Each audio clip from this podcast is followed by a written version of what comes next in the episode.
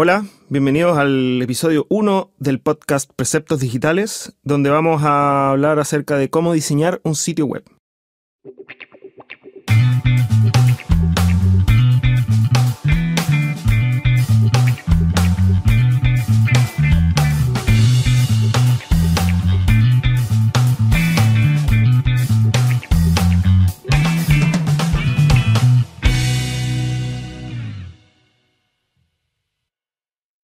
Bueno, el tema de cómo diseñar un sitio web es bastante amplio. Se puede, se puede prestar para muchas confusiones también, o, o tal vez para pensar en, en que diseñar un sitio web abarca solamente la etapa de diseño gráfico. Eh, no es así. La idea de este episodio es que hablemos acerca de eso.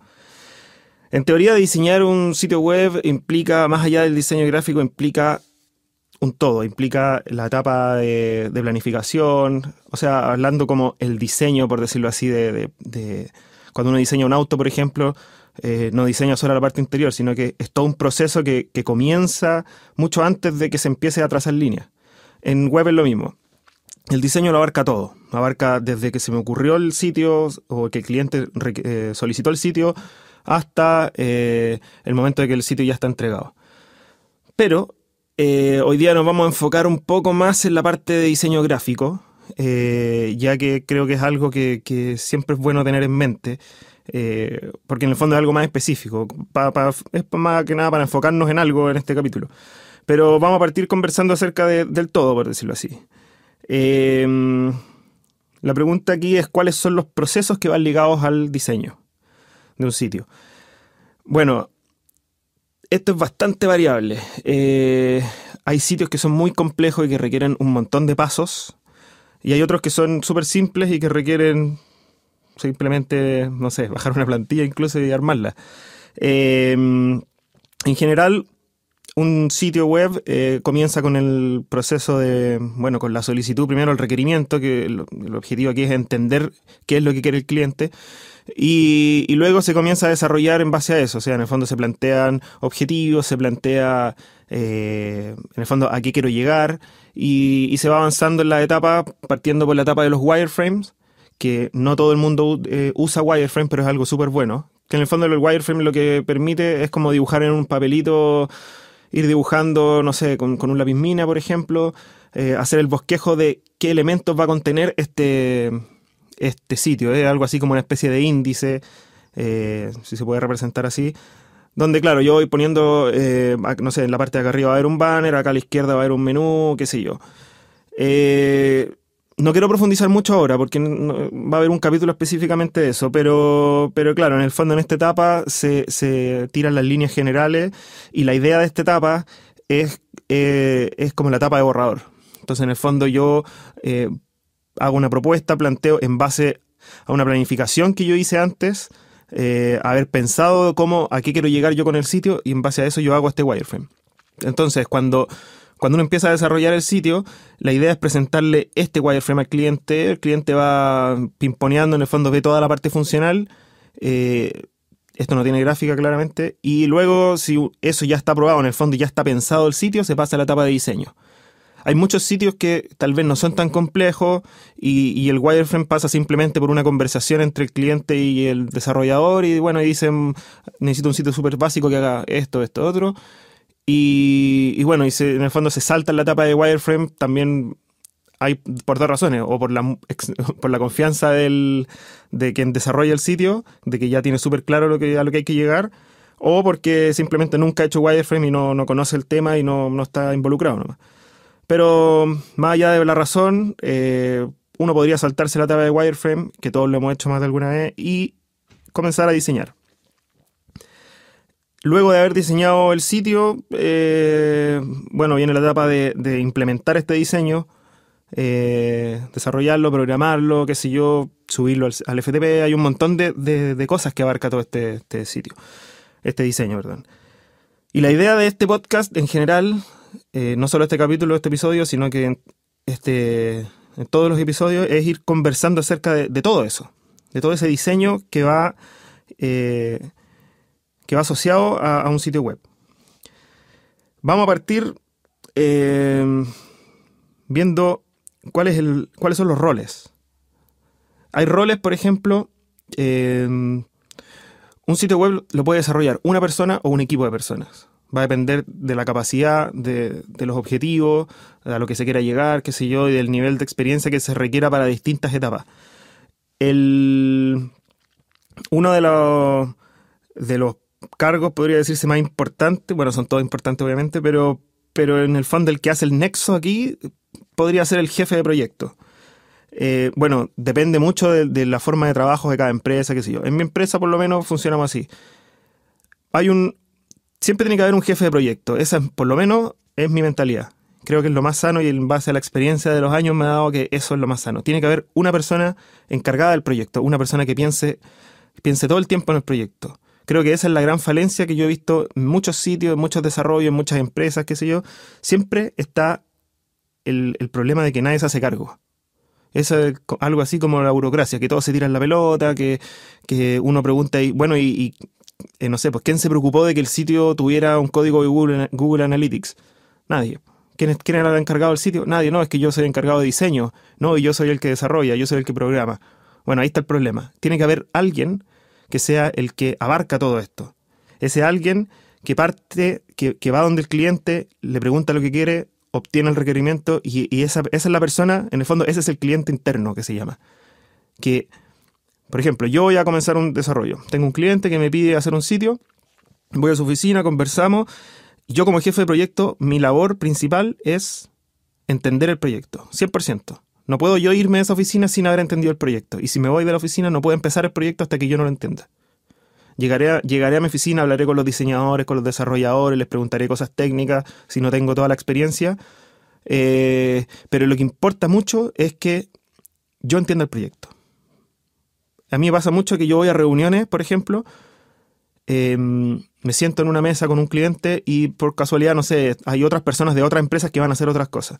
Entonces, las otras empresas mandan a un diseñador, a un programador, a un desarrollador, a un no sé qué, a un planificador.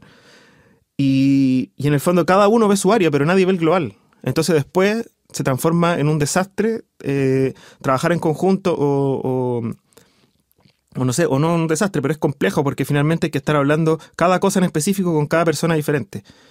Por eso yo me estoy enfocando tanto acá en hablar acerca del jefe de proyecto. El jefe de proyecto es quien está a cargo del proyecto, quien se encarga de entender el proyecto, quien, quien, quien es el responsable. Si el sitio queda mal, es culpa de él. Así de simple, siendo bien drástico. Eh, la idea de, del... O sea, a lo que me quiero enfocar en este capítulo es... al diseño gráfico, que el diseño siempre, el diseño de un sitio siempre, no, no siempre, pero puede generar conflicto, porque claro, después uno se lo pasa, el diseño se lo pasa a un desarrollador y el desarrollador hay cosas que no entiende o que dice, no, es que esto no se puede hacer, debíamos haberlo pensado antes. Eh, siempre es un paso conflictivo, a eso voy. Eh, porque el diseño hay que pensar, antes del diseño viene la planificación, que puede, puede derivar en wireframe o no, y después del diseño viene el desarrollo. Entonces, el diseño es justo el paso en que, en que se pensó, se hizo y se manda a, a desarrollar. Si es que está mal pensado, el diseño va a quedar malo y por lo tanto el desarrollo también va a quedar malo. Si es que, si es que la planificación quedó buena y el diseño, eh, eh, el diseño aplica elementos que no van a poder ser desarrollados o que tal vez son muy complejos, o no sé. Eh, también hay que, hay que ver eso. Si es, que el, si es que el diseño es muy complejo, también va a pasar que de repente el desarrollador no lo va a poder desarrollar. Que claro, no es culpa del diseñador.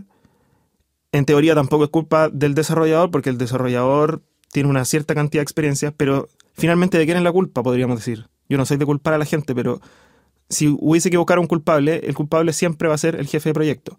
Porque él es la persona que tiene que estar encargada del proyecto. Él es la persona que tiene que, antes de que comience el proyecto... él entenderlo súper bien y él decir internamente en su empresa, ya, vamos a, a planificar el sitio. Entonces va a llamar al desarrollador, al diseñador, y van a planificar un sitio. Van a preguntar, esto, esto que se nos ocurre, ¿es factible? ¿No es factible? ¿Qué crees tú? Eh, y claro, la idea es llegar a un consenso para que la planificación esté basada en algo que se puede hacer, que se puede diseñar, que, que se puede desarrollar y programar adelante, más adelante, qué sé yo. Eh, Esa es como la etapa principal. si se fijan, todo esto va en torno al diseño. O sea, puede haber elementos que hay que tomar del desarrollo, qué sé yo, pero siempre estoy, estamos pensando en el diseño. El diseño puede fallar por una cosa técnica, como que el programador que viene más adelante de él, el diseñador o lo que sea, o perdón, el, el desarrollador, que es la persona que maquetea el sitio, no sepa. Entonces también el, el trabajo del jefe de proyecto es saber quién va a desarrollar las cosas. Si es que yo pongo a una persona que está recién comenzando y quiero que haga un sitio en H T M L cinco, con JavaScript, con C S S, estoy, eh, estoy siendo demasiado irrealista. Entonces, eh, finalmente el jefe de proyecto podría decir, no, pero es que es su trabajo. Claro, pero él gana un sueldo, él tiene una cierta expertise que es, en parte, es lo que tiene que el jefe de proyecto entender. Podríamos decir que el jefe de proyecto es como el director técnico de un equipo de fútbol. Él, en el fondo, tiene que poner al delantero eh, según el equipo, que va el, el equipo contrario. Él va a saber que tal persona puede meter goles de cabeza o no sé qué, que es bueno para esto, es bueno para esto otro. Hay que enfocarse en entender primero quiénes son las personas que van a hacer la, las cosas. Quién, quién va a diseñar, quién va a desarrollar. Hay, hay diseñadores que, que son muy buenos con el tema de, de usabilidad, por ejemplo. Hay diseñadores que son muy buenos con el tema eh, publicitario, gráfico, qué sé yo.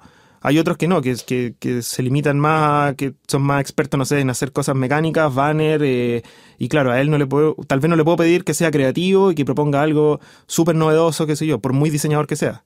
No significa que sea malo, que sea bueno. Todas las personas son buenas en algo. Ese diseñador puede ser bueno en una cosa que no aplica a este sitio.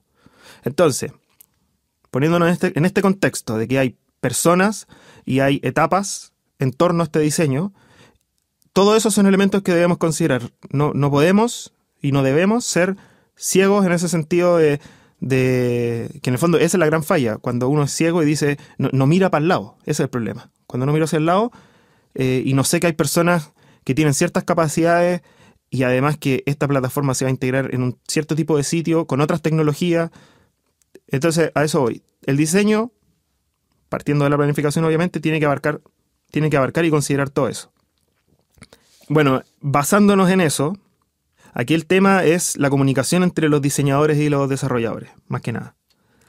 Insisto, el trabajo del jefe de proyecto es hacer que un diseñador y un desarrollador, que es la etapa que viene después del diseño, se complementen, que conversen entre ellos, eh, que, que, que uno sepa lo que hace el otro. Entonces, hay una, hay una etapa previa al, al diseño y al desarrollo, insisto, en que uno debería planificar el sitio. Al planificar el sitio, eh, deberían estar involucradas las partes y por lo tanto el resultado debería ser algo que sí se puede desarrollar, algo consecuente, algo coherente.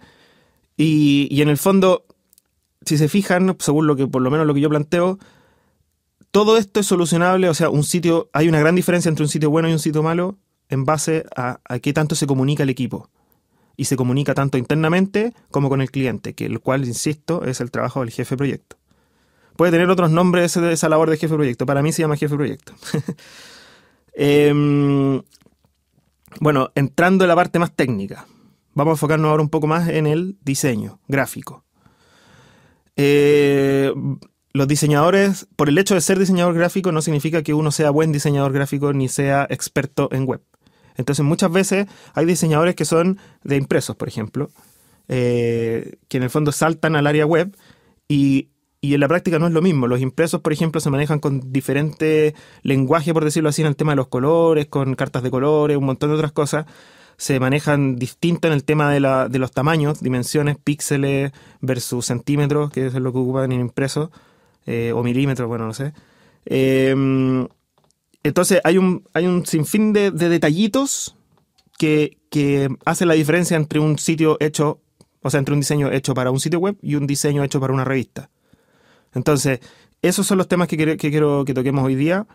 Eh, y vamos a partir por el tema de usar Photoshop y no alguna otra herramienta como Illustrator o Freehand, por ejemplo. Muchas veces a mí, no sé, me ha tocado trabajar con agencias que son agencias Eh, offline, en el fondo lo que hacen es publicidad masiva o no sé, avisos, qué sé yo, y, y a, en base al aviso o al, en el fondo en base a la publicidad que ellos generan hay que desarrollar un minisitio, por ejemplo. Eso es muy normal, muy común. Y claro, a mí me, me envían de repente un diseño hecho por la agencia y la agencia no son expertos en web, Entonces, claro, ellos le dicen al cliente, yo te vendo, yo te hago el desarrollo, el, dise el diseño, perdón, pero no te hago el desarrollo porque no me expertise. Ya, ok, perfecto. Y resulta que ellos mandan el diseño y después nos toca a nosotros desarrollar. Y me llega un diseño hecho en freehand, me llega, o por ejemplo, un, un P D F de, no sé, que si yo lo pongo al cien por ciento queda del porte de, un, de una cama. Entonces, claro, yo en base a eso tengo que desarrollar un sitio web. Eh, y muchas veces este P D F o lo que sea es una lámina, es un, en el fondo pensado en una lámina que, que tiene orillas, bordes, y se acaba, de, de, ahí, de ahí hacia, hacia los lados se acaba. Eso no pasa en web. En web eh, hay diferentes tipos de pantalla y por lo tanto nunca va a haber un sitio que tenga el mismo, el mismo ancho. Bueno, sí, pero, pero pueden haber infinitos anchos. Ese, ese es el tema. Hay monitores de, de, no sé, de mil veinticuatro de ancho, hay monitores de dos mil, de cinco mil, no sé. Entonces... Eh, hay que enfocarse en eso. Entonces, una de las primeras cosas que hay que tener en mente es no usar herramientas vectoriales. Sí usar herramientas precisas, en el fondo, para, para, para web, como es Photoshop. Hay otras herramientas, no sé, para Linux, qué sé yo, que también funciona para, para qué sé yo. Pero lo importante es trabajar en Photoshop. Eh, trabajar en Photoshop por el tema de los píxeles, a eso voy, insisto. Photoshop es un nombre. Yo estoy acostumbrado a usar Photoshop, eh, siempre hemos, nos hemos manejado con eso. Hay otras herramientas como Fireworks o algunas otras, eh, algún otro software, pero, pero enfoquémonos en Photoshop. El tema de Photoshop, la idea es eh, manejarse con el tema de los píxeles, que es el gran, el gran tema, la gran, una de las la gran, primera gran diferencia entre el diseño para impreso y el diseño para web. En el diseño para web hay que manejarse a setenta y dos dpi y no a trescientos, por ejemplo, como en el caso de, puede ser un impreso. Eh, todo se diseña a setenta y dos dpi, en el fondo lo que se ve en la pantalla. Esto es porque las pantallas tienen esa resolución, y siempre yo voy a tener una resolución idéntica en todas las pantallas, exceptuando los celulares, eso sí. Pero, pero setenta y dos dpi es el estándar, y, y en base a eso debería comenzar a diseñarse un sitio y trabajar en píxeles. Entonces, en el fondo, las, los tamaños de las tipografías, lo, los espaciados, todo tiene que ser medido en píxeles. Y así, así tiene que partir todo. Yo insisto, yo no soy diseñador, pero en base a mi experiencia, yo en el fondo voy a ponerme, voy a, ponerme a plantear también temas que yo como, como desarrollador siempre espero que llegue, en el fondo espero de un diseño. Así que planteamos, que, primero que nada, ¿qué debe esperar un diseñador? No un desarrollador, un diseñador. El diseñador debe esperar que, en el fondo, cuando él entregue su diseño, debe esperar que el diseño sea exactamente igual, por muy complejo que sea, en cualquier navegador. En el fondo, eso es lo que él debería exigirle, y bueno, no él, el jefe de proyecto en este caso, que es el encargado, pero debería exigirle a un desarrollador que el sitio que, que se le entregó sea idéntico en todos los navegadores. Eh... Es bastante compleja esa parte, requiere bastante experiencia. Hay mucha gente que usa un montón de truquitos y hacks y C S S diferentes y todo. Más allá de, de, no voy a profundizar en eso, pero cuál sea la técnica que, ocupa, que ocupe, desde Explorer seis, por ejemplo, hasta la última versión, desde, desde Firefox, Safari, Chrome, eh, en todos los navegadores un sitio debería verse exactamente igual, no similar, exactamente igual, con los mismos espacios, con la misma cantidad de, de distancia entre, entre cada una de las de los módulos o cajas que tenga el... elementos que tenga el diseño. Siempre tiene que verse exactamente igual. Eso eh, se consigue con la experiencia, la verdad. Pero, pero más allá de que la persona sea experta o no, a eso hay que apuntar. Yo no puedo mostrarle un diseño a un cliente y que después en, en la maqueta se parezca un poco y no sea lo mismo. No, eso no se puede. Tiene que ser exactamente igual. Doy fe de que se puede y, y en el fondo a eso es lo que hay que apuntar. Y claro, y si yo como desarrollador no tengo tanta experiencia, tal vez tendré que trabajar el doble o el triple y averiguar más y preguntar y pedir ayuda, pero el resultado final tiene que ser exactamente igual. Eh, ahora, ¿qué tiene que esperar un desarrollador? Porque también tiene sus exigencias. Es que reciba en el fondo un archivo eh, que tenga una serie de pautas, que, que siga una serie de pautas que en el fondo le permitan a él eh, desarrollar eh, algo idéntico a lo que se le entregó. Ya que vamos a conversar en eso ahora un poquito más en, en detalle. Eh, y también que el diseño sea factible de realizar. sobre todo, no sé, en una, utilizando alguna tecnología en específica o algún dispositivo en específico. Eh, hay que pensar en eso. Los diseños, por ejemplo, cuando... que bueno, la, toda la parte de tecnología para celular y todo, eh, no voy a decir que está en pañales ni que está empezando, porque ya lleva harto tiempo, pero, pero no siempre uno desarrolla y diseña pensando en móviles. Entonces muchas veces va a pasar que los diseños están enfocados a tal vez a una pantalla, tal vez a una resolución de pantalla, cosa que está muy mal, deberían estar enfocados a cualquier resolución. Y, eh, y claro, después cuando yo lo veo en un celular, se ve mal, por ejemplo, o se ve demasiado pequeña la letra, y, y bueno, ahí hay que entender que eh, una cosa es un sitio móvil y la otra es un sitio para escritorio, o sea, en el fondo para un computador normal. Eh, un cliente no puede esperar que el sitio se vea idéntico a menos que lo haya solicitado y sea parte en el fondo de lo que fue cotizado y planificado. Pero el, el, en el fondo el diseño probablemente se va a ver bien en un equipo, en un celular, si es que el desarrollador lo hace bien, pero se va a ver pequeño, cosa que de repente puede generar un poquito de, de conflicto, pero, pero todo eso hay que planificarlo antes, insisto. Ahí vuelve a aparecer el jefe de proyecto, que es quien se encarga de todo esto, se encarga de, de en el fondo mantener contento al cliente y, y de cumplirle con las expectativas que él tiene, basado en su equipo. Él no puede, un jefe de proyecto no puede vender algo que el equipo no va a poder desarrollar, así que también hay que tener eso en mente. Eh, bueno, eh, que el diseño sea factible de, de desarrollar, estaba diciendo, y eso es en base a una buena comunicación entre el equipo de diseño y el equipo de desarrollo y el equipo de planificación. Eh, Si, hay, si se va a desarrollar para una cierta tecnología, para un cierto dispositivo, en el fondo, antes de diseñar uno siempre debería pensar, lo voy a hacer en Flash, lo voy a hacer en, no sé, en H T M L, lo voy a hacer para móviles, voy a hacer una aplicación móvil. Todo eso hay que tenerlo en mente antes de diseñar, sería lo ideal. Yo insisto, acá yo estoy hablando en, en, en cuanto a una... Estoy hablando como una empresa, estoy hablando como una empresa tal vez pequeña, no sé, que tenga un desarrollador, un diseñador, qué sé yo, algunos elementos básicos de recursos.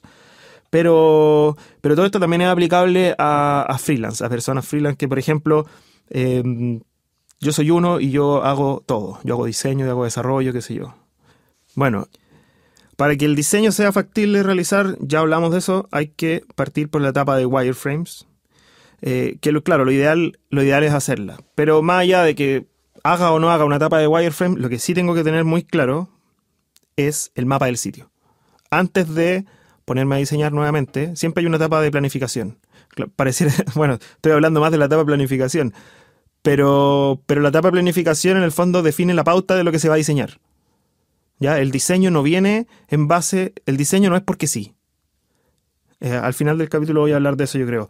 El diseño no, el diseño no es, no es porque sí, no es, no es que al, al diseñador se le ocurrió un diseño porque sí.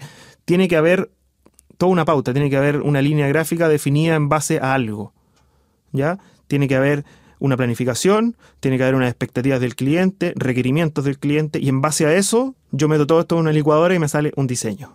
Esta licuadora sería el diseñador gráfico, que ese es su trabajo, en el fondo interpretar todo esto y hacer algo eh, coherente. Eh, para que después eso, ese algo coherente, una vez aprobado por el cliente, se pueda desarrollar.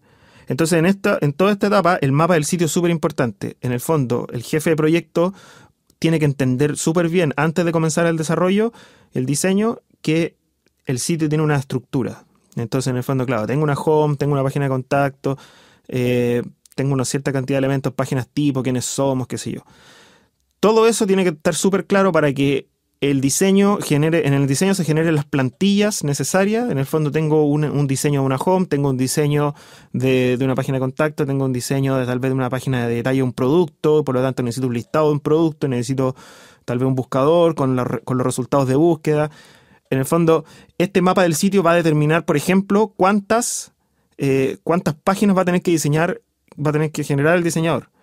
Y por lo tanto también cuántas páginas después va a tener que... que que desarrollar la persona que maquetee el sitio. Y, y esto en el fondo también, esto es una de las etapas más importantes, creo yo, porque que en el fondo ayuda a la parte más difícil, que es el hacer el presupuesto. Porque claro, para poder hacer un presupuesto, como dice el nombre, es presupuesto. Yo supongo que me voy a demorar tanto. Pero ¿cómo, cómo determinar eso? En base a este mapa del sitio, porque en el fondo el mapa del sitio va a determinar todo lo que va a tener el sitio y va a determinar, por lo tanto, yo de ahí voy a poder extraer, voy a poder decir, claro, el diseñador va a hacer una home y tres páginas interiores o cinco páginas interiores. Y en base a eso yo puedo determinar que se va a demorar cuatro días, tres días. Entonces, este mapa del sitio va a ayudar a, a definir un presupuesto, tiempos sobre todo, y un plazo de entrega que para un cliente es, es de las cosas más importantes. Entonces, eh, el mapa del sitio, que claro, debería venir antes del wireframe, eh, es súper importante, muy importante. Y algo que hay, que hay que tener en mente, que en el fondo yo no debería comenzar un sitio si no tengo claro el mapa del sitio. Eh, bueno, y entrando en la parte más técnica, vamos a hablar acerca del, del de Photoshop, del archivo P S D, qué sé yo. Eh, muchas veces te entregan, por ejemplo, para diseñar un J P G o un P N G. Y eso es bastante complejo para la persona que va a desarrollar el sitio porque eh, hay muchos elementos que tiene que recortar, extraer en capa, eh, no sé, pues, ver los tamaños de las tipografías. Y, y claro, si a mí no me entregan un archivo P S D separado en capas donde yo pueda ver todos los elementos, eh, yo nunca voy a poder eh, copiar fielmente lo que, lo que, lo que me entregaron. Entonces, por lo tanto, vamos a hablar acerca de este archivo P S D. Lo primero que hay que hacer es definir un ancho para, para el, en el fondo, el diseño basado en, en el dispositivo o los dispositivos en que se va a desarrollar. Por ejemplo, si es para una, para una, una pantalla de escritorio, qué sé yo, lo que, lo que hay que tener en mente es el ancho. Eh, a ver, por ejemplo, ¿cuál es el público objetivo? Si el público objetivo mío es un sitio de pura tecnología, qué sé yo, claro, podría darme el lujo Eh, de, de hacer un sitio tal vez para pantallas más anchas, tipo notebook, por ejemplo, eh, y dejar fuera, por decirlo así, que no sería lo ideal, a, a personas que tengan monitores más chicos. Eh, esto puede estar decidido, no sé, pues en base a que tal vez un sitio que ya exista, estamos haciéndole un rediseño. Yo puedo mirar lo, las estadísticas de, de Google Analytics y ver qué, qué monitores, por ejemplo, son los que usa la gente, y tal vez, claro, tengo un dos por ciento de monitores de menos de mil veinticuatro o de mil veinticuatro. Entonces, claro, de repente yo puedo decir, bueno, a esas personas los voy a dejar fuera en, en, en, en post, no sé cómo se dice, en pro, de un, de un diseño más ancho que me permita poner mucha más información, tal vez. Por eso digo, eh, eh, está basado, eh, esa decisión hay que tomarla en base a muchos factores. Eh, por ejemplo, tal vez que, no sé, un sitio para que sea para padres, por ejemplo, los, los papás se meten, no cachan mucho de, en general, de, de, de internet, de cambiar la resolución a la pantalla, tal vez ocupan computadores más antiguos, eh, tal vez el público objetivo son personas de más de treinta años, por lo tanto hay que empezar tal vez eh, a, a enfocarse en estos, en estos monitores más antiguos. Tal vez si es que yo no tengo un Google Analytics por detrás que me diga qué hace la gente ni cómo navega, qué sé yo, yo podría eh, a partir de una base, bueno, no sé, mil veinticuatro, que es como el estándar. Hace varios años era ochocientos por seiscientos y después, basado en estadísticas globales, ya el estándar es mil veinticuatro, qué sé yo, y probablemente en un futuro cercano va a ser, no sé, mil doscientos ochenta, algo así. Pero por ahora es mil veinticuatro. Entonces lo que hay que hacer es, es definir un, un, un ancho. Y claro, el, el ancho, yo no puedo definir mil veinticuatro de ancho porque este sitio se va a ver dentro de un navegador. Y este navegador tiene una barra de desplazamiento al lado, tiene un margen que son dos píxeles, no sé, cuatro píxeles por los bordes, no todos lo tienen, y tampoco no todos tienen el mismo ancho de la barra lateral. Por lo tanto, lo que hay que hacer aquí es limitarlo un poco más. Generalmente, por ejemplo, nosotros usamos nueve sesenta de ancho, nueve ochenta, lo más. Eh, lo que te deja un mínimo espacio de, de vacío a, la, a, a ambos lados. Pero ese es el primer elemento que hay que considerar. Eh, hay sitios que son responsive, que es la, la, la última tecnología, no sé cómo decirlo, novedad y, o, o forma de diseño, que claro, se adaptan a cualquier pantalla, que, que en el fondo están siempre al cien por ciento, y si yo achico la pantalla se van acomodando los elementos. Esa es otra alternativa. Pero, pero en general, por ejemplo, para un sitio tal vez de noticias, qué sé yo, un sitio corporativo, tal vez no es necesario hacer algo tan responsive, y en esos casos siempre eh, hay que partir de un ancho básico. Eh, Insisto, si el sitio va a ser responsive, todo eso tiene que estar planteado en la etapa de planificación. El, el desarrollador tiene que saber que va a ser un sitio responsive y el diseñador tiene que saber que su diseño tiene, tiene que poder adaptarse. Por lo tanto, no puede poner elementos que sean fijos o que dependan de un ancho específico. Todas esas cosas hay que planificarlas. Ahí nuevamente está el jefe de proyecto detrás eh, con su, su tarea de, en el fondo, hacer que, hacer que este proyecto funcione. Por eso se llama el jefe de proyecto, obviamente.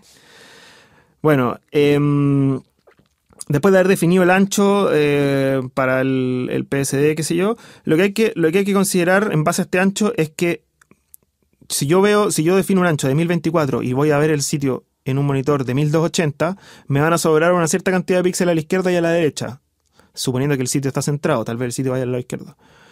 Pero siempre va a haber espacio que sobra. Va a haber llegar a una persona que va a ver un monitor de mil seiscientos de ancho y le va a sobrar mucho espacio. Alguien de dos mil y tanto, no sé, mucho, mil novecientos ochenta, mucho espacio. Entonces lo que hay que considerar, lo que el diseño tiene que considerar es, en el fondo, antes, bueno, no sé en qué etapa, pero antes de plantear este diseño completo, también tiene que plantear por detrás del diseño un background que permita, eh, en el fondo, fluir el diseño hacia, la, hacia los costados. Cosa que no se vea un, un, un sitio, no sé, por ejemplo, basado en una foto y que está cortado con una, con una línea en los mil veinticuatro y después el fondo es blanco. O tal vez esa sea la intención, pero hay que pensarlo. Eso es lo importante. Hay que, el diseñador tiene que pensar qué va a pasar, qué va a pasar eh, en, en el espacio que va fuera del Photoshop. Un buen truco podría ser que el Photoshop tiene un espacio que se llama Canvas, que en el fondo es la, la sábana, por decirlo así, donde se trabaja. Que claro, en este caso va a ser, tal vez sea mil... no sé, tal vez sea mil doscientos ochenta, pero, pero genera unas guías que le permitan diseñar dentro de este espacio dos mil veinticuatro. Ese es un buen truco. Hacerlo más ancho y, en el fondo, junto con el diseño, pensar en qué va a pasar detrás y tal vez si el background se estira al, al ancho de la pantalla, tal vez hay un footer que se estire por el cien por ciento, qué sé yo. Todo eso tiene que quedar definido en este diseño. Eh... Bueno, eso, eso hay, que, hay, que, hay que hacerlo y claramente el, el desarrollador cuando recibe, la idea de, de esta pauta en el fondo que vamos a dar ahora es, es que tanto el diseñador como el desarrollador tengan claro lo que debería haber dentro de un archivo de Photoshop y lo que debería el desarrollador en este caso esperar y exigir. Claro, porque si yo me pongo, me llega un diseño y yo me pongo a maquetearlo y resulta que yo no tampoco, ni el diseñador ni, ni el desarrollador se preocuparon de, de, de qué, va, qué va a pasar más allá de los, mil, de los mil veinticuatro de ancho. Eh, cuando se lo muestren al cliente, el cliente va a decir, bueno, pero es que, ¿qué pasa acá? Porque seguro que el cliente se va a dar cuenta, si es que no se han dado cuenta los desarrolladores ni el jefe de proyecto. Entonces resulta que en algún minuto se va a plantear ese tema y ¿qué, qué va a pasar? Que van a tener que improvisar. Entonces ahí empieza, empieza a deteriorarse todo este proceso de diseño y desarrollo. La idea es que el proceso sea limpio, que en el fondo yo, el cliente me pida algo, diseñemos, planifiquemos, diseñemos, desarrollemos, programemos y le entreguemos algo al cliente que le, que le guste y que quede cien por ciento contento. Por lo menos por un tiempo. Eh, entonces, estábamos retomando. Eh, el tema del ancho, el, el diseñador tiene que entregarlo así y el desarrollador tiene que exigírselo al, al, al diseñador. Si yo me pongo a desarrollar un sitio y veo que eso no está resuelto, lo mejor antes de empezar a desarrollar es plantear el tema. Eh, y nuevamente caemos en el tema de comunicación. Comunicarse bien, que el, eh, que el diseñador se comunique con el desarrollador. Si, si no tiene confianza, que se comunique con el jefe de proyecto y se lo plantee, pero, pero claro, eh, lo primero en un equipo es que se conozcan, la confianza, que se pregunten cosas, que se, que se conversen. Eh, si es que yo tengo un equipo que una persona trabaja en una oficina y el otro trabaja en tal vez en otra habitación de la oficina, por decirlo así, eh, claro, siempre va, siempre va a haber un problema. El, dise- el desarrollador seguro que le va, le va a dar flojera levantarse para ir a preguntarle al diseñador que qué pasaba con esto. Tal vez le va a preguntar por un chat interno que tengan. Eso genera, finalmente eso genera más conflicto aún. Eh, lo que hay que hacer es levantarse, reunirse en algún punto intermedio, que los dos caminen, y que lleguen, a, que lleguen a, a, a plantearse y a conversar las cosas. Eh, de manera educada, obviamente, qué sé yo, y que le diga, mira, ¿sabéis que... Eh, esta parte del, del diseño, por ejemplo, no está bien resuelta, o tal vez yo al momento de desarrollarlo no voy a poder resolverlo, eh, o va a quedar un vacío, qué sé yo, ¿qué hacemos? Veamos si lo solucionamos antes de, antes de que yo empiece a maquetear. Si hay apuro, tal vez, claro, yo puedo empezar a maquetear pensando en esto, pongámonos de acuerdo qué va a hacer con el fondo antes de, tú entregas, me entregas el, el diseño más tarde y yo por mientras comienzo a avanzar. Eso puede ser una solución. Aquí lo importante es no quedarse estancado por, por, por culpa de unos o de otros. Ahí está el jefe de proyecto nuevamente, que en el fondo resolviendo lo, los problemas. Y claro, vamos avanzando, eh, avancemos tal vez en, esta, en la página de contacto, tal vez empecemos a desarrollarla mientras solucionamos qué pasa con el tema del background. El otro tema, eh, que no, la verdad es que este tema no es muy importante, pero es algo que podría ser útil. Eh, utilizar tipografía sin suavizado. Eh, no es importante, claro, porque es un tema estético, pero también va a pasar que de repente, eh, en el fondo, el diseñador siempre... Es súper lógico esto. El diseñador va a pensar siempre en la parte estética, el programador en la parte funcional. Y el diseñador, a pensar en la parte estética, cuando él escriba texto, un título, por ejemplo, él no va a tratar de que el título se vea feo, va a tratar de que se vea lo más bonito posible. Y que se vea con tipografía suavizada y tal vez con tipografías especiales, qué sé yo. Eh, cosa que después, cuando el cliente lo vea, le va a gustar y todo. Pero finalmente, esto, la, la cruda realidad es que muchos de los navegadores no tienen suavizado de tipografía.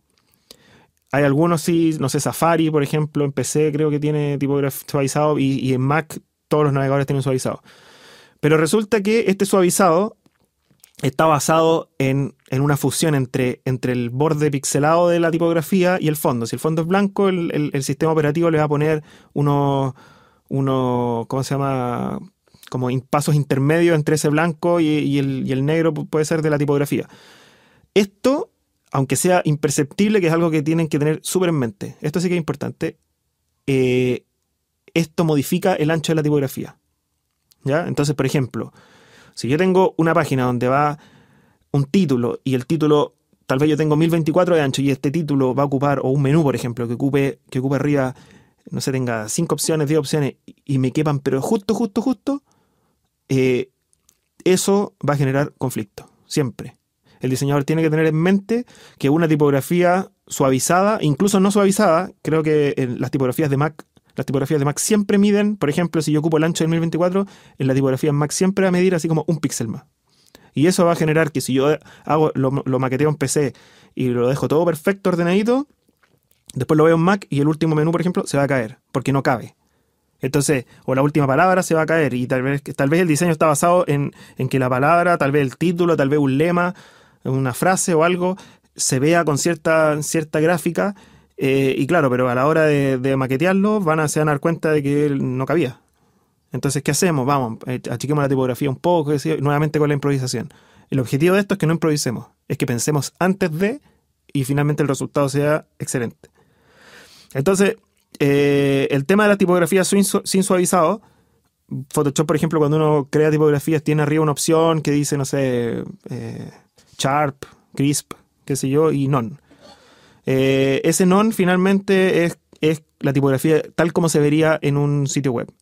Entonces, si, si, quieren, si quieren ver realmente cómo se va a ver el sitio, el, eh, en el fondo el sitio con su tipografía en, en el caso real final, deberíamos diseñar sin usar eh, suavizado de tipografía por lo mismo.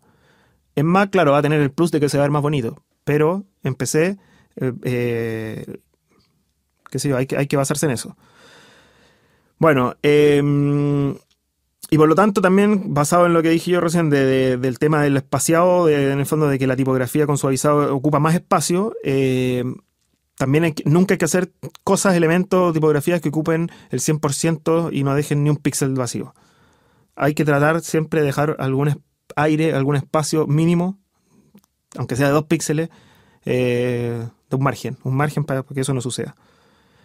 Eh, no, digo que no, dije al principio que esa parte no era muy importante, claro, porque son detalles. De repente yo tengo el cuerpo de la página y pongo lorem ipsum, hago un diseño donde pongo todo una, un texto simulado, y al maquetearlo, por mucho que yo ponga el mismo alto de línea, el mismo tipografía, la misma, el mismo ancho, el mismo píxel, todo, eh, la, no, no cuadra, la, la palabra al final se cae. Bueno, ese tipo de cosas, claro, pueden, en algunos casos pueden ser detalles, pero puede ser que en otros no. Entonces, ténganlo en mente. Eh, otro tema también con las tipografías es el hecho de que sea eh, el tamaño real. Porque, claro, yo puedo poner una tipografía en Photoshop, crear tipografía, qué sé yo, escribo, escribo un título, eh, título de mi sitio. Eh, pero resulta que digo, no, está muy chico, lo voy a agrandar. Y tomo la herramienta para escalar y lo escalo.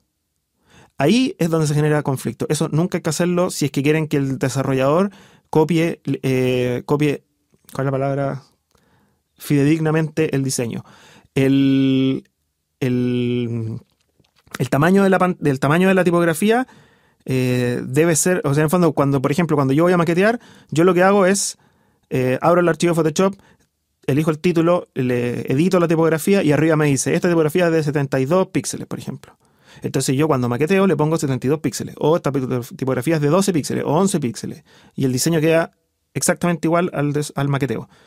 Cuando las tipografías se ensanchan, claro, en el fondo yo las tiro a la fuerza, por decirlo así, con, con la herramienta de escalar, eh, en el diseño se va a ver súper bien. Pero cuando el desarrollador quiera ver de qué tamaño es esa tipografía, le va a decir, no sé, de catorce píxeles, pero la tipografía en verdad está haciendo de treinta y seis. Eso, con eso hay que tener ojo. Si quieren, con ustedes como diseñadores, que los desarrolladores copien fidedignamente, ustedes tienen que respetar ciertos patrones para que para él el trabajo también sea fácil. Eh, tengo acá anotado, porque tengo una pauta, de tipografías por defecto del sistema. Eh, claro, en... A esta altura yo no sé qué tan, qué tan factible sea con esto de Google Fonts, por ejemplo, la, eh, esta, todo este tipo de esta, esta alternativa de tipografías con JavaScript o con C S S. Eh, claro, yo podría hacer un sitio que tuviese toda la tipografía diferente, o sea, no, no, no las típicas Arial, Helvética, Verdana, qué sé yo, Times New Roman.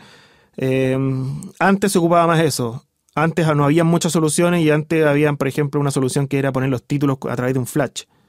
Eh, estoy hablando hace varios años, cinco años será. Eh, pero después fueron saliendo alternativas y claro, hoy en día eh, yo podría desarrollar un sitio con toda una tipo, todo, ninguna tipografía por defecto, puras tipografías diferentes. Se puede. Pero también hay que tener en mente de que eso, en el fondo, lo que hace es que sobrecarga el computador que se está viendo. Si yo estoy viendo el sitio en un computador muy antiguo, me va a tirar primero la tipografía Arial, qué sé yo, durante unos segundos, y después me va a cargar en el fondo los C S S o lo que sea, los JavaScript, los, los font type o lo que sea. Eh, me los va a cargar y, claro, va, se va a demorar un poco más. Si a esto le sumamos que el sitio tal vez pueda tener JavaScript o pueda tener un montón de otras cosas, finalmente lo que estamos haciendo es generar una experiencia en el usuario un poco más, más lenta, más compleja, tal vez, no sé... Puede ser que sea, que sea imperceptible, pero, pero bueno, es algo que hay que tener en mente. No sé si, no sé si a esta altura ya se aplica. Eh, lo otro que hay que tener en mente es el trabajo ordenado, en capas y carpetas. Eso es lo ideal. Generalmente cuando a uno le llega un diseño en Photoshop que es demasiado desordenado, también es súper complejo eh, interpretarlo. Cuando tiene capas, capas, capas y copia de copia uno, copia dos, copia tres, copia cuatro, qué sé yo, título, título uno, título uno, título uno, copia, título uno, ya, ahí... Eh, se transforma en un caos. Y el diseñador, por ejemplo, muchas veces, no sé, por ejemplo, eh, junto a un título va un icono. Y claro, ese icono yo tengo que, que aislarlo, en el fondo tengo que extraerlo del, del P S D, separarlo en capas, tal vez es la capa del icono, duplicarla. Eh, bueno, si el desarrollador no es muy experto, tal vez no va a saber cómo llegar a esa capa, le va a complicar, va a tener que estar buscando a la, a la derecha, qué sé yo, entre todas las capas, cuál es la que tiene que, que exportar, no sé. Eh...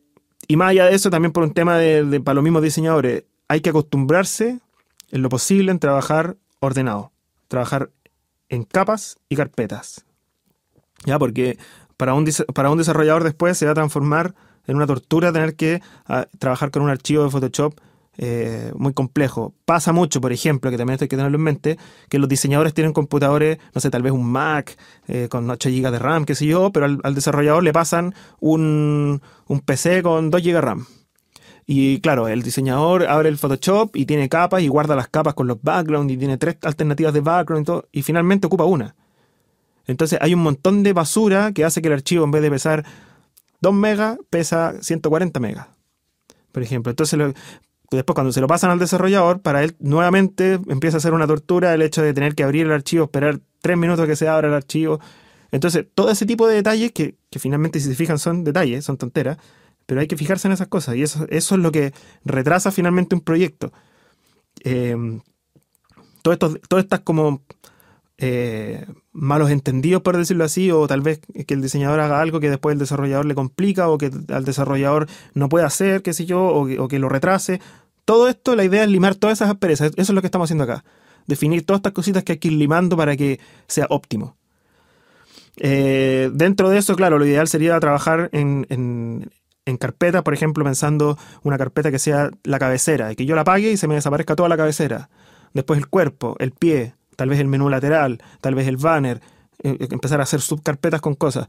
Eso le va a permitir también a los diseñadores, no sé, si hay que mover el banner, en vez de elegir dieciocho capas diferentes, que si toman el grupo, la carpeta, como se llame, de, de, del banner y la mueven completa. Eso también, también finalmente va a va en pro de todo. Así que ténganlo en mente. Eh, otro detalle que es bueno, pero que prácticamente nunca lo he visto, es generar capas para los rollovers. Porque claro, el diseñador hace, el diseñador considera un diseño donde van los links y todo, pero no considera que van a, que él, claro, él tiene en mente que va a haber un rollover y qué sé yo, pero el desarrollador, como no viene el detallado, el rollover no lo hace. Entonces siempre es bueno, eh, o, o incluso, insisto, los problemas de comunicación aquí influyen mucho, de repente el desarrollador ve que hay un link verde y uno rojo. Y claro, y no sabe que el rojo tal vez es el rollover. Eh, y por no preguntar, que ahí está el problema de comunicación, empieza a desarrollar y claro, él hace un, un link verde y uno rojo. Y después se lo muestran al, al, al diseñador una vez que el sitio está listo y le dice, pero si ese era el rollover. Oh, no sabía. Bueno, para evitar todo ese tipo de, de, de tonteras que pasan, eh, lo que hay que hacer es eso. Eh, podría ser, bueno, generar una capa de rollover. Y decir, eh, en el fondo que yo la prenda, la pague y me muestre el rollover de todos los elementos que van a haber en la página. Es mucho más ordenado. Ojalá, ojalá se pudiera hacer. Siempre, la verdad que nunca lo he visto hecho, pero siempre he pensado que eso sería bueno. Eh, el otro elemento que puede ser también, pensando, por ejemplo, cuando, cuando hay diseños a distancia o de una empresa le mandan el diseño a otra o un freelance le manda el maqueteo a alguien, eh, porque claro, un, un diseñador freelance puede diseñar el sitio y pasárselo a un amigo que lo maquetee. Eh, siempre es bueno, eh, por ejemplo, poner nota o tal vez poner un T X T adjunto y explicar algunos detalles para, para evitar estos problemas de, de, de comunicación. eh, Photoshop creo que tiene un elemento como para poner así como post-it, así como para poner nota, y claro, de repente poner alguna nota en alguna capa o elemento, no, no, no tengo muy claro cómo funciona, pero sé que hay, uno puede poner nota y decir de repente este es el rollover, esto sirve para qué sé yo. Eh, el otro truco que se hace a veces es que cuando se ocupa el rollover se le pone, se le pone intencionalmente una manito encima, la típica manito del navegador que define que es un link. Puede ser. Eh, bueno, el otro elemento, eh, volviendo al tema de trabajar en capa, es separar los elementos del fondo, sobre los elementos con alfa. Eh, en los navegadores antiguos, el Explorer seis, por ejemplo, tiene, siempre ha tenido un problema con el tema de los P N G. Los sitios que son más nuevos ahora generalmente ocupan mucha más semitransparencia. Eh, el, el Explorer, por ejemplo, lo que, el problema que tiene es cuando uno trabaja en un eh, cuando uno trabaja con semitransparencia, no con transparencia. Porque con transparencia yo puedo tal vez tener un GIF y podría pasar, dependiendo del suavizado de los bordes, qué sé yo. Pero, pero cuando hay semitransparencia es complicado. Entonces, eh, uno no debería abusar de las semitransparencias, porque yo he visto sitios, por ejemplo, que claro, hay desarrolladores que se enfocan a hacer sitios y ya ni siquiera ven el Explorer seis o... Eh, pero en teoría, el Explorer seis, por ejemplo, hay un hack de... no me acuerdo, se llama B B Delete, Delete, algo así. Y claro, uno lo pone y el, el Explorer finalmente interpreta todos los P N G como semitransparente, aplica un filtro, alguna cosa y, y funciona. Se puede hacer. Pero... pero Pero en el fondo, esta semitransparencia, volviendo al tema del, del P S D, lo que va a complicar, más allá de que se pueda o que no se pueda, se deba o no se deba, lo que va a complicar es que el desarrollador tiene que recortar estos elementos y recortarlos como elementos semitransparentes, qué sé yo. Si es que, si es que esto no viene separado por capas, ordenado, qué sé yo, para, para el, para el desarrollador, desarrollador va a ser una tortura. Y, y tal vez no va a poder, no va a poder hacerlo bien. Entonces siempre hay que tener eso en mente. Los elementos que uno quiere que sean semitransparentes, que floten, obviamente tienen que venir separados. Ahí está el tema de cuando es complicado que me pasen de repente un J P G para diseñar un sitio, porque hay elementos que yo tengo que recortar y que tal vez van por encima o debajo de otro y, y finalmente me genera conflicto.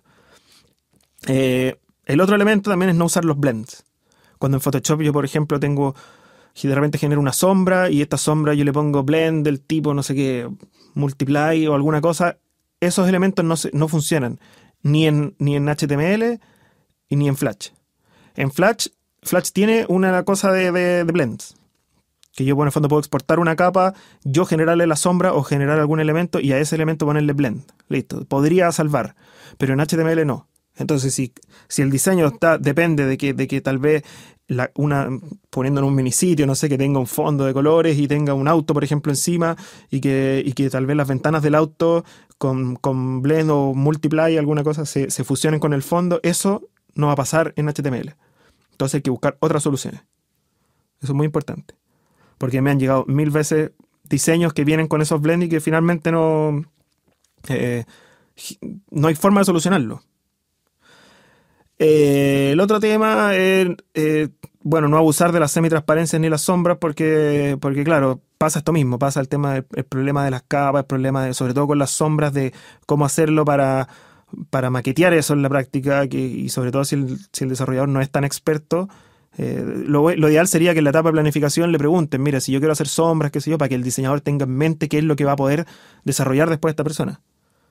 Eh, finalmente todos tienen que pensar que son un equipo, no que, porque yo podría decir, bueno, no es problema mío si contrataron a un diseñador, que, a un desarrollador que no sabe desarrollar bien, no es problema mío, yo voy a diseñar, eh, bueno, eso eh, finalmente es malo, son un equipo, y el equipo tiene que desarrollar como equipo, porque finalmente al cliente no le va a importar que el diseñador sea bueno y el desarrollador, el desarrollador sea malo. El cliente va a ver un resultado final y ese resultado tiene que ser eh, fidedigno a lo que se le planteó. Entonces yo no le puedo plantear un diseño con sombras, con cosas súper bonitas que después, como, no, como el desarrollador no sabía, no las hicieron. Y finalmente, claro, el, el diseñador dice, bueno, es que yo soy experto. Y el desarrollador queda como, como el, el, el que tuvo toda la culpa. No. Ahí el jefe de proyecto tiene que preocuparse siempre de, de en el fondo, de, de llevar esta pauta, de tener súper claro qué sabe hacer cada uno. Eh, otro tema que puede ser bueno también es que si el fondo no es plano, generar un patrón. Por ejemplo, si tal vez el fondo tiene, tiene unas hojitas abajo, no sé, qué sé yo, pasto, no sé. Eh, generar algún patrón que, que le, también para que no, no haya que generar un, un, en el fondo una foto de, no sé, de mil veinticuatro de ancho y que después cuando, para los lados no tenga cómo reproducirla. Lo ideal sería generar un patrón que se repita en el eje X, por ejemplo, o tal vez si el sitio tiene algunas nubes, por ejemplo, atrás, generar algún, tratar de que el diseñador, porque ese es su trabajo, genere un patrón que permita tal vez una foto de, no sé, de, no tiene para qué ser chiquitita, pero puede ser una foto grande, pero que se repita y que finalmente genere como un, un elemento. Porque si no, si no va a pasar que el, el desarrollador va a poner una foto de fondo que después se va a ver, se va a ver fea o va a pesar demasiado el sitio. Entonces, es bueno, es bueno que lo, que lo considere, porque en el fondo el diseñador es el que tiene que ver esos temas. Y el otro tema final que tengo en mi, en mi lista es adjuntar los preloaders. Porque, claro, generalmente el sitio, no sé, se envía el formulario de contacto, se envía con Ajax y le muestra la parte inicial y la parte, la parte de la respuesta. Eh, pero, pero, ¿qué pasa en medio? Entonces, eso hay que conversarlo. Lo ideal, lo ideal acá es que eh, una vez que el diseño esté listo, el diseñador se junte con el desarrollador y le, le plantee todos estos temas. Le diga, mira el diseño, ¿qué pensáis? ¿Qué opináis? ¿Crees que es fácil de desarrollar? Eh, tenemos una cabecera, eh, analizar qué elementos hay, qué sé yo, antes de, de maquetear. Eso, eso siempre es bueno. Y ahora vamos a la sección de preguntas y respuestas.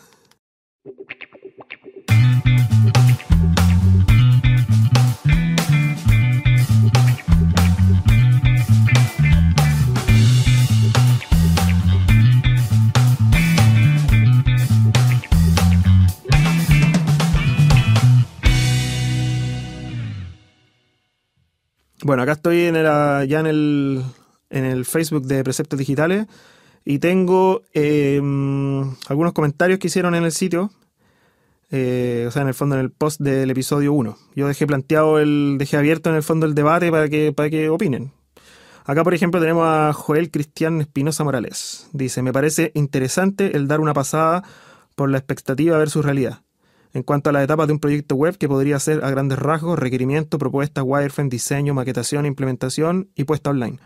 Pero en la práctica suele quedarse en diseño, implementación y puesta online. Bueno, eso, bueno, saludos y felicitaciones por el podcast, por el podcast, palabra compleja, lo sigo desde ya. Gracias, Joel. Eh, bueno, es complicado, siempre es complicado el tema de, de la expectativa versus la realidad. Yo insisto, si se fijaron, todo lo que traté de hablar es, en el fondo, optimizar el proceso para que lo que, lo que se le ofrece al cliente finalmente sea fidedigno a lo que, eh, lo que recibe y a lo que se implementa. Eh, por eso el tema de la expectativa versus la realidad es súper importante en cuanto a cómo se aborda. Por eso es súper importante el rol del jefe de proyecto, que él es el encargado de hacer que la expectativa del cliente se transforme en, la, en una realidad, y lo que yo le muestro al cliente, le digo, esto te voy a desarrollar, sea lo que efectivamente desarrollé.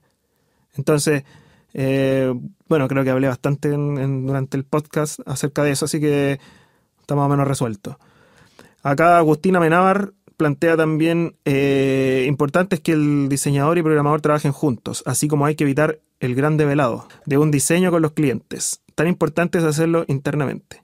Los programadores con experiencia normalmente tienen mucho más clara la arquitectura de la información que los diseñadores y los clientes, porque son los que construyen la lógica detrás de cada paso. El wireframe es importante para ese proceso. En todo caso, por wireframe me refiero a cualquier sistema de maqueteo que permita ver los pasos del usuario, de un usuario. Nosotros usamos de todo, Illustrator, Google Docs, H T M L, Photoshop, Kaku, lo que salga más fácil para el que hace el trabajo. Eh, bueno, sí, finalmente aquí no hay, no hay mucha pregunta, pero sí es, eh, es un buen aporte. En el fondo, aquí lo, eh, lo importante es pensar siempre en la arquitectura de la información, eh, volviendo, en el fondo es como todo abarca el mismo tema. Hay que enfocarse en planificar muy bien el sitio, diseñarlo, desarrollarlo y siempre cumpliendo con la expectativa del cliente. Y, sobre todo, que el diseñador y el desarrollador trabajen juntos, supervisados por un jefe de proyecto. El jefe de proyecto es el nexo acá. Es la persona que tiene que conversar con todo, el, el, tiene que ser el amigo de todo. Por eso digo que tiene que ser el director técnico. Si él ve que un desarrollador o un diseñador no tiene capacidad para hacer lo que espera el cliente, bueno, tendrá que ver si pone a otro, si contrata a otro, si, si lo manda freelance, si lo hace él, si, bueno, qué sé yo, él sabrá. O si no, tendrán que proponer algo en base a lo que saben hacer. Bueno, muchas gracias por los aportes de quienes opinaron en, en Facebook. Eh, bueno, ahora leí, leí todos los posts porque eran poquitos, pero más adelante vamos a ir filtrando un poco. La idea es que todos opinen, todos aporten, y más allá de que yo lo hable o no en el podcast, eso, esos comentarios y todo van, los, los van a poder ver la gente que está suscrita. Eh, así que los invito yo a... a a continuar escuchando el podcast, a, a seguir el podcast en, en Twitter, que es Precept Digitales, arroba Precept Digitales, en, en el sitio web, preceptos digitales punto com, y en el Facebook. Bueno, están, desde el sitio web están todos los links. Eh, ahora también están en el, en el iTunes Store, así que pueden bajarlo con la aplicación de, de podcast, y bueno, se quedan suscritos y les va a ir llegando, se va a ir actualizando automático. No tengo todavía claro el, el, el tiempo, el flujo, que cada cuánto tiempo voy a sacar un podcast. Me imagino yo que como a cada quince días, pero más allá de eso yo voy a ir planteando el tema en el Facebook, así que ojalá que nos sigan en el Facebook. Eh, voy a ir planteando los temas que voy a ir proponiendo más adelante. No tengo claro todavía qué tema voy a abordar en los próximos capítulos, pero tengo una pauta ahí bastante amplia y, y que creo que va a ser bastante interesante todo esto. Así que bueno, los dejo invitados a la próxima y muchas gracias por escuchar el podcast. Un abrazo a todos, que estén súper bien.